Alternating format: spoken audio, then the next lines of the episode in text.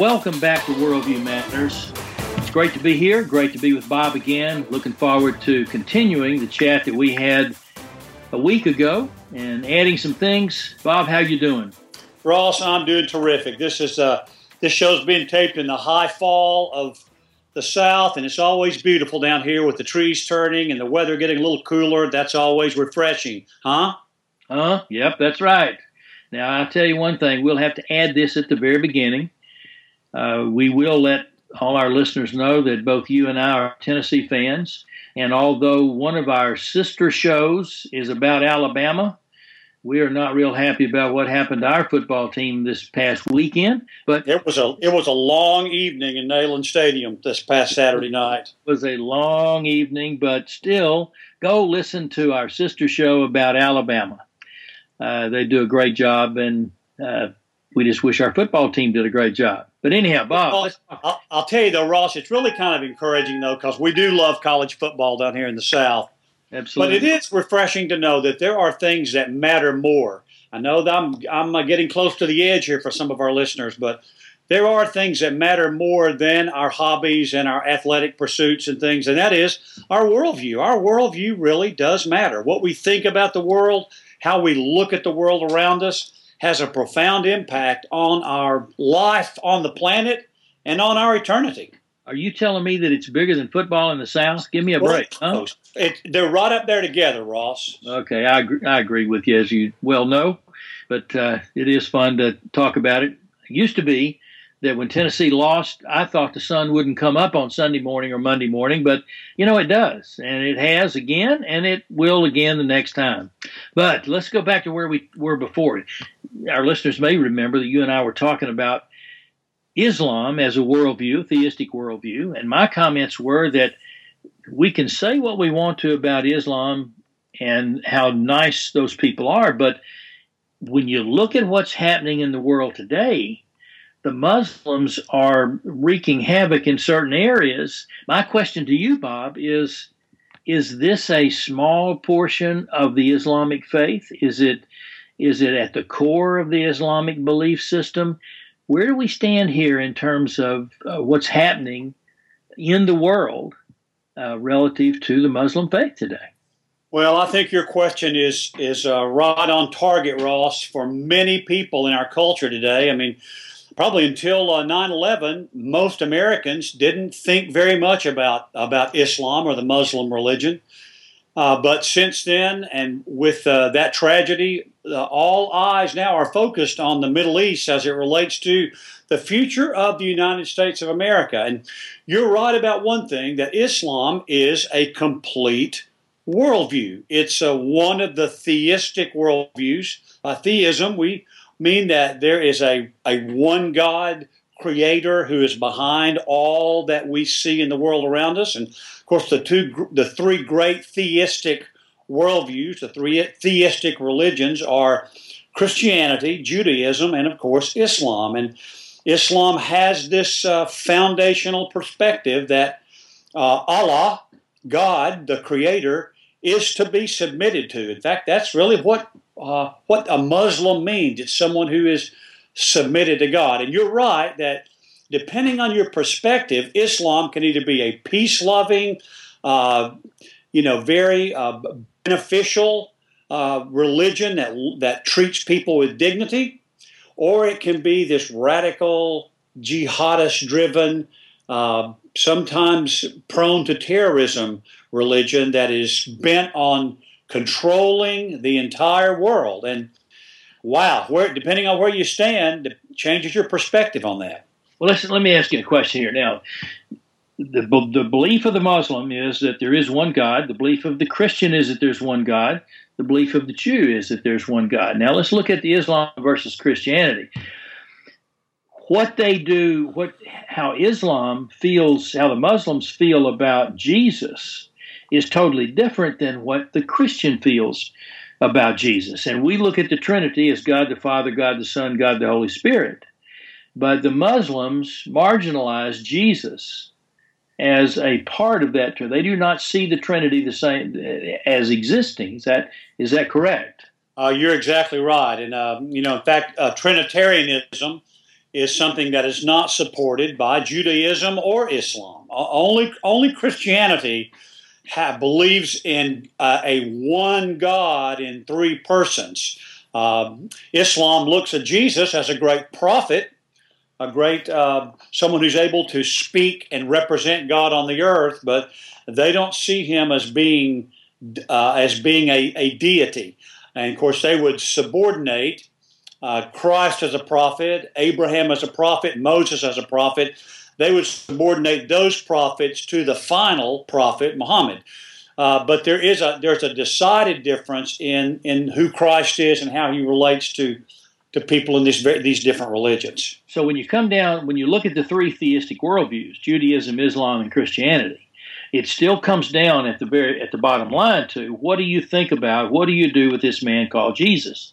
So as we talk about these three worldviews, I believe we have to keep that in mind as we do the evaluation and do the vetting process through the eight points that we've talked about for some time. Correct? Well, you're exactly right. I mean, everything rises and set, rises and falls on the person of Jesus Christ, and and frankly, who he said he was, who he claimed to be. We've had discussions about this in the past, and I know you want to get back and talk some more about Islam and maybe how it lays over against practical Christianity. But you're right in saying, Ross, that the person of Jesus Christ really is kind of the watershed, the pivot point of where um, where really the whole world is headed, because Christ claimed to be God he claimed to be the God.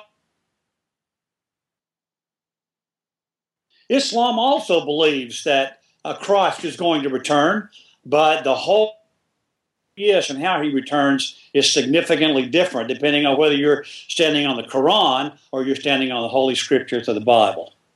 Well, I think this is applicable. So uh, maybe maybe we could uh, walk take Islam and let's walk through the the the basic points of vetting process that, that we are have been talking about for some time. Uh, would that be a good thing to do at this point, Bob?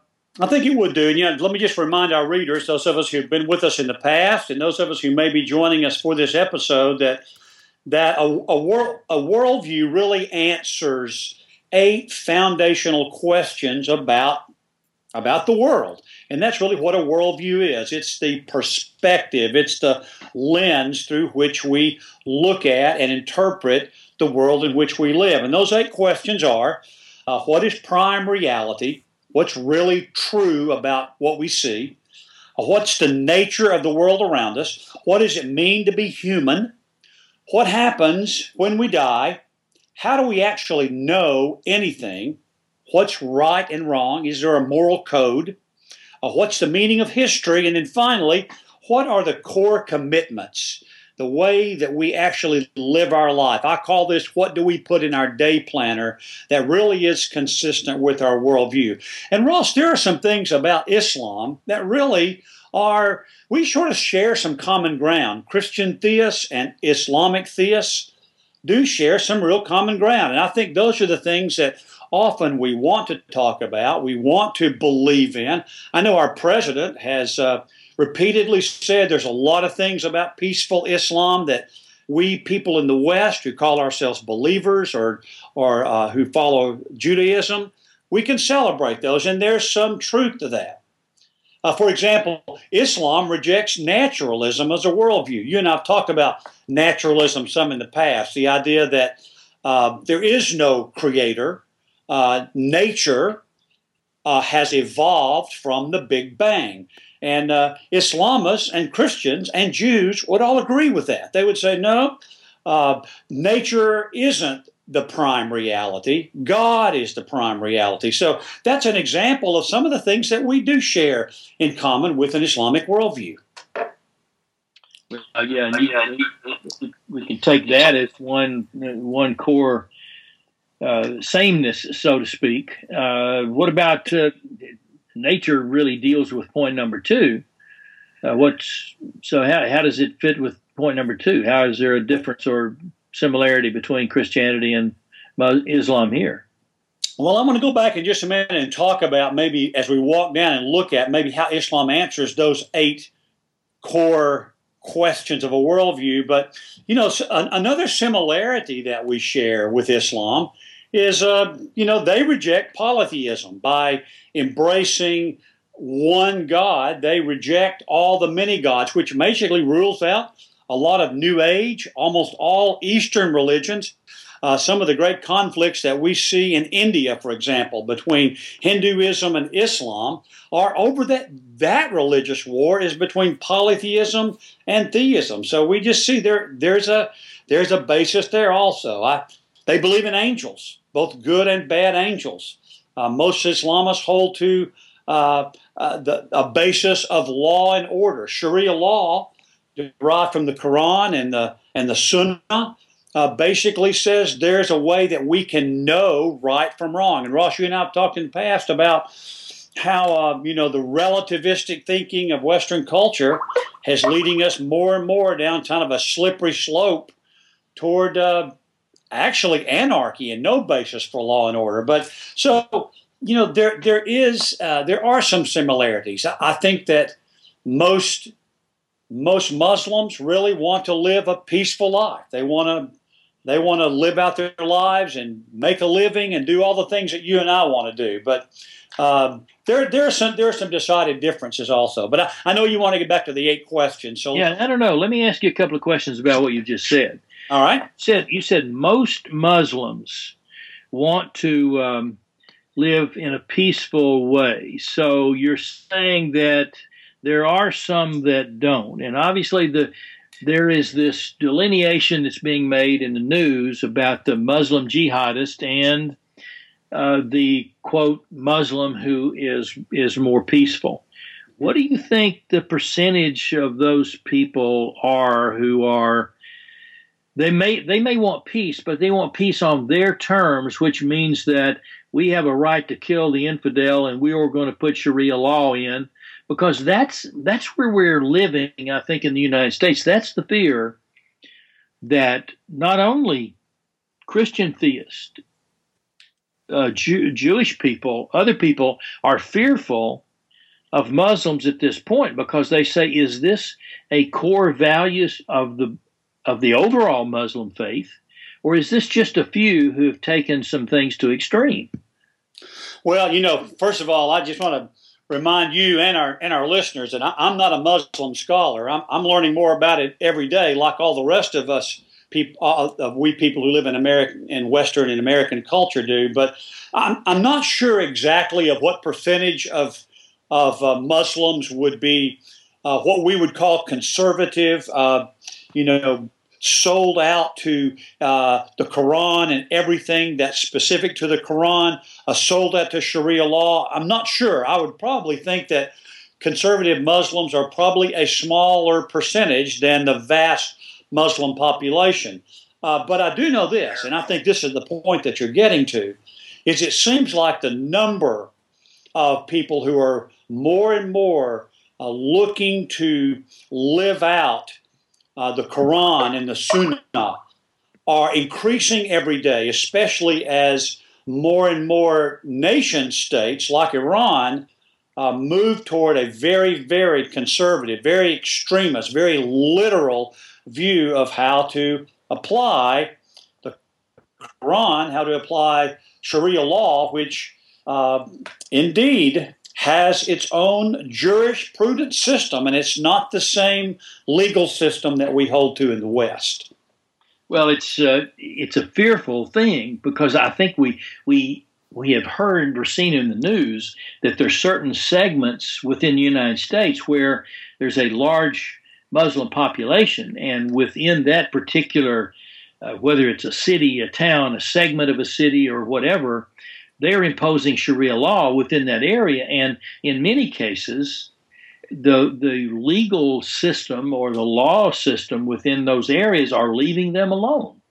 Oh, absolutely. In fact, there are some nation states that that's how they have accommodated uh, Islam. They recognize that Islam does have its own set of laws, and so in uh, an effort to exercise freedom of religion, they have allowed the enclaves of uh, of, uh, of, of, of, Islam to have its own set of laws and how they practice those laws. Most nation states, at least certainly most Western nation states, would not they look at that as more of a colloquial or a provincial administration of that law more as it relates to local commerce and how the family is oriented those kind of things and they stop short of uh, capital punishment and those things but your point's a good one where do you begin to draw the line between a secular law which is based on you know the western culture and Sharia law, which is based on a very strict uh, interpretation of the Quran and the teachings of Muhammad. It, it's it's a the line is not real clear, Ross. It's not even real clear among among uh, Islamic uh, jur- jurists. They don't always exactly agree on how the law should be applied. Well, where it is clear, though, is when you have a family who decides to kill their own daughter because she's becoming westernized and they feel that that is legitimate for them to do because they're operating under sharia law then that that very clearly comes outside of our laws and that can't be tolerated you can't have that happening in a in a smaller segment of society where the larger society in the US obviously believes in murder wrong. Absolutely, and, and every every uh, every American, every Western thinker uh, who believes in uh, an absolute view of law would agree with you, and that's a tragedy. We we look at that as a tragedy. An example happened recently in in Pakistan where the Taliban uh, assassinated a 14 year old girl because she was indeed becoming more and more westernized and that that's we look at that as a as an absolute horrific crime against a child. But extreme Muslims would look at that as them protecting their culture, their lifestyle, and at that point, that's where uh, these these views of the world are in conflict with each other. And we're if I could, let me just put a plug in here for the fact that worldview matters. This example shows how important it is that we know what we think and what other people think, and how these core values, these core commitments, even a commitment to murder a 14 year old little girl, uh, how those things actually work out into everyday life, as tragic as that, as that is. Yeah, now that young girl uh, was, this was an attempted assassination at, at this where we are right now. She is still living, 14 years old, and has made somewhat a recovery. As a matter of fact, I understand that she is standing and uh, communicating in some way. I, that's the latest I heard, I believe, on Saturday. I appreciate that. I did not get that last uh, bit of news flash. The last one I read said that she had been assassinated, but so she's still alive. Yeah, well, that's good news. Yeah. Well, you know, I want to go back to something else you said earlier too uh, about this this one God. You know, if you want to take a pedestrian look at at one or two of these eight points, everybody has one sort of belief. Either you believe that there is no God, there is one God, but there are many ways to that God, or there are multiple gods. So you everybody is in one of those categories. Uh, anybody who has enough thinking to get in out of the rain, or who's thought about it at all. So uh, we've got to. I think that's a very simplistic. No, it's not a very simplistic. It's a very core issue to look at. Do you believe that there is a God? If there is a God, is there one way to that God, or are there multiple ways, or are there multiple gods and many ways to those multiple gods? So that's more of a simple, simplistic pedestrian look, I guess, at this particular issue of monotheism and theistic worldview, just as a aside. You're exactly right. And going back to the eight questions, that is the first question. What is prime reality? How do we know what is really real? And Islam would define that prime reality is Allah. It's God. He is, he's described in the Quran and through the writings of Muhammad as as uh, as being uh, alone, infinite, personal, transcendent, He's immanent. He's he's omniscient. He, he, knows everything. He's sovereign, and they would also describe him as being good. But the emphasis is on his oneness. Uh, they would uh, they would reject the idea of a Trinitarian God, which is taught in the New Testament. That God is one God, but in three persons God the Father, God the Son, and God the Holy Spirit.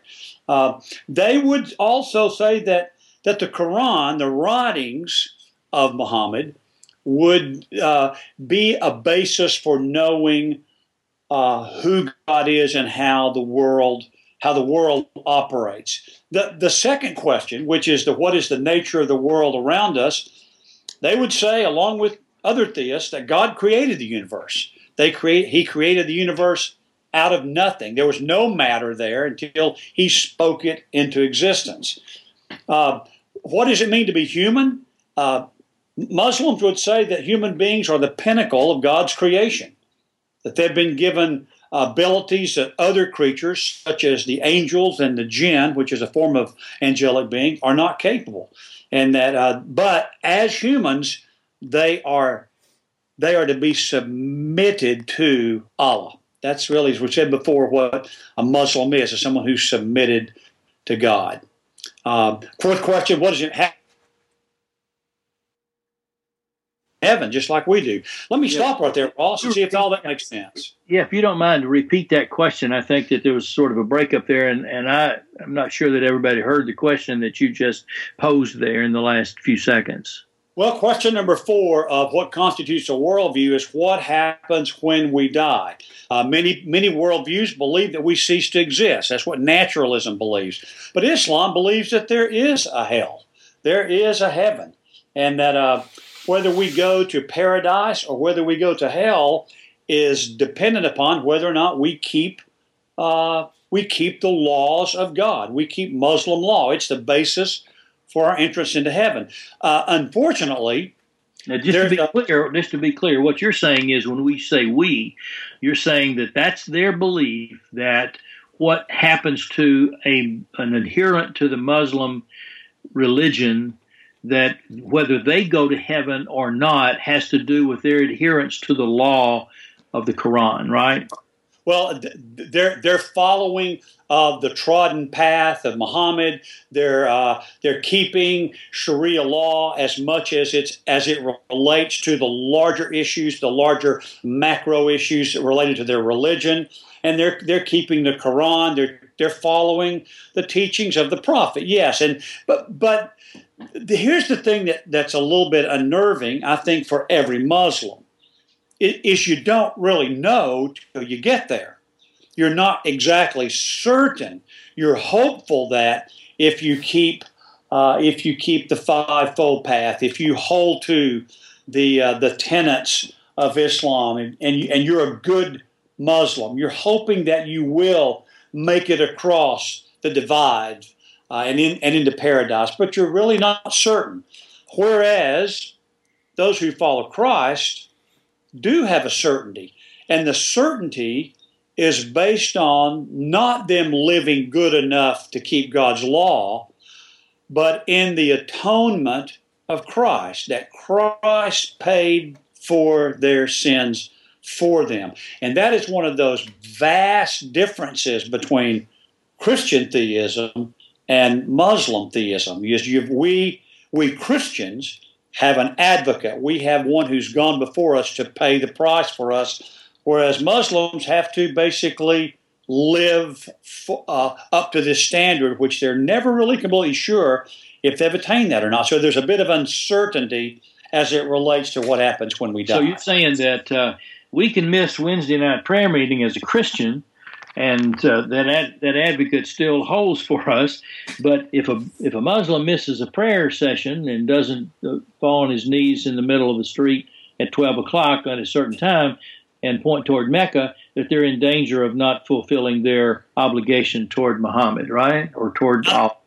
Well, I think most Muslims might say that was a bit too simplistic, but you're getting at the basis of it, though. There are the, the five pillars of Islam, are you uh, you confess the creed. You confess that God is one and Muhammad is his prophet. He is the ultimate revelation of all ways to get back to God. The second pillar is you do daily prayers. That's one of the five. That's one of the five pillars. You're right about that. That uh, five times a day, Muslims are are obligated to kneel and pray toward Mecca and offer uh, submissive prayers to God. Almsgiving. That's to be a third.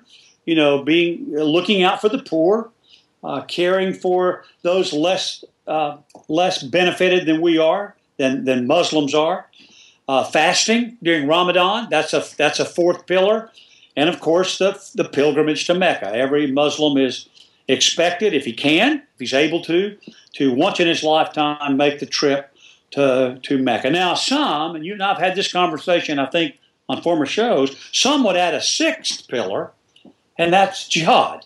The Sunnis would say that Muslims also must struggle uh, against everyone or everything that would resist submission to God. If that's translated figuratively, it's you struggle against your own disobedience. If it's translated literally, it means you struggle against the pagans. And you have an obligation to bring them into submission to God, which means that Western culture, which is not submitted to God in their eyes, has to be brought into the fold, even through military means, if necessary. Well, let's look at those again now. If uh, confessing of the supremacy of God as a Christian, we need that's a, a part of our creed too that we would suppress that we would submit to the supremacy of God. Where the difference is that we believe in God, the Father, the Son, the Holy Spirit, but we believe in God. Now they call God Allah, and the difference becomes Muhammad is, which is the prophet, and they see him as almost equal to. But now confessing our faith before Christ is important to us. Uh, praying, although it's it's not as is not as dictatorial as it seems to be in the Muslim faith, but praying to God is something that as Christians we believe is an important part of our faith too. Almsgiving or uh, we many believe in the tithe, or that 10% of what we make is really uh, owned by God, and that we should give even on top of that, which is is sacrificial giving. That fasting is a good thing because it does bring us in contact with the spiritual being of Jesus Christ. Now, the pilgrimage to Mecca. Uh, I think a lot of people like to go to Jerusalem, but there's certainly no requirement on the part of Christians to do that. And then this last thing of jihad and uh, those that are considered to be infidels. Our belief as a Christian is that an infidel, if you want to look at it that way, is a non-believer, a non-adherent to the Christian faith, and a not someone who does not accept Jesus as the only way to get to Christ.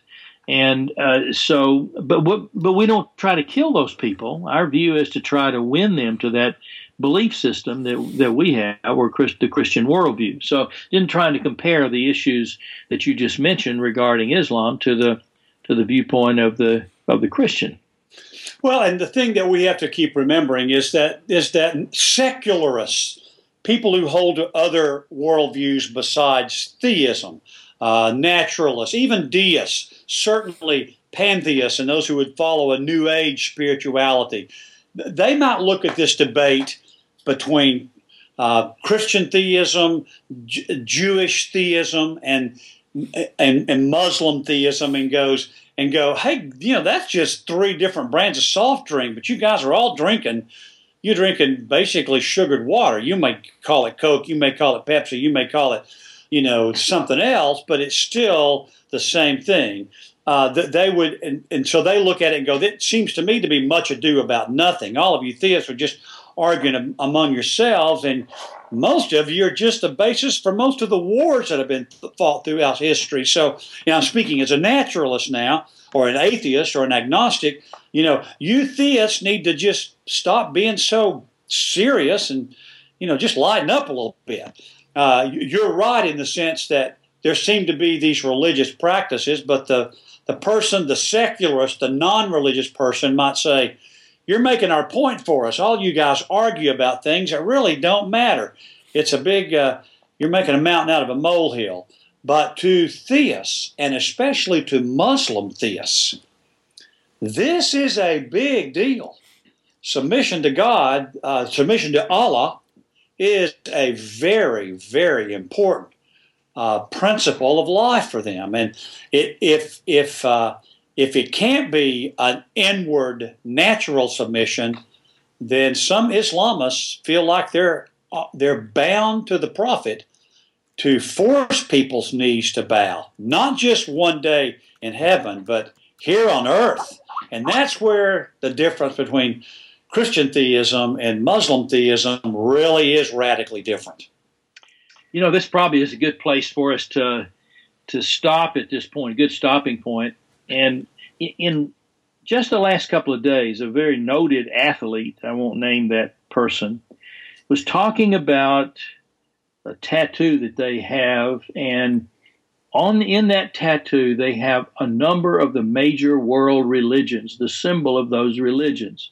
And the comment was made by him it doesn't really matter what you believe as long as you believe something. And the intensity of that belief really has to do with quote how good you are and where you might go in the afterlife. Now that's a that's kind of a, a broad summary of what I, I heard and read.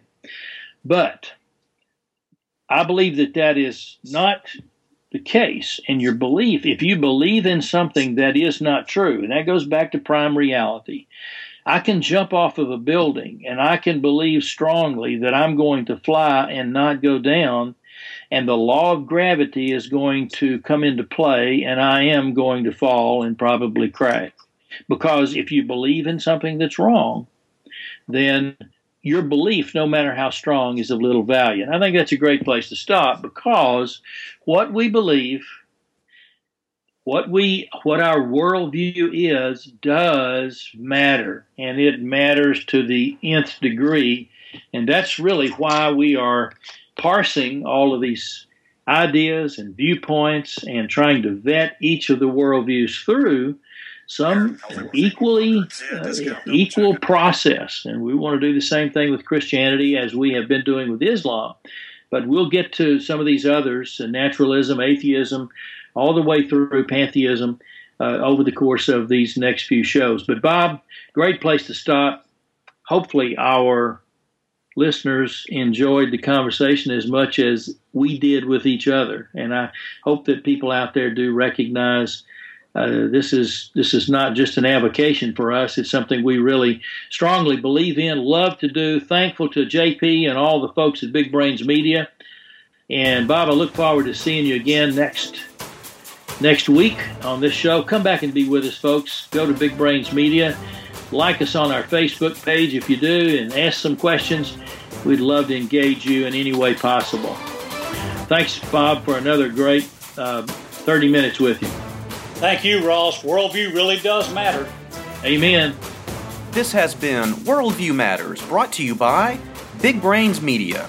To leave feedback for Ross or Bob, visit us at www.bigbrainsmedia.com.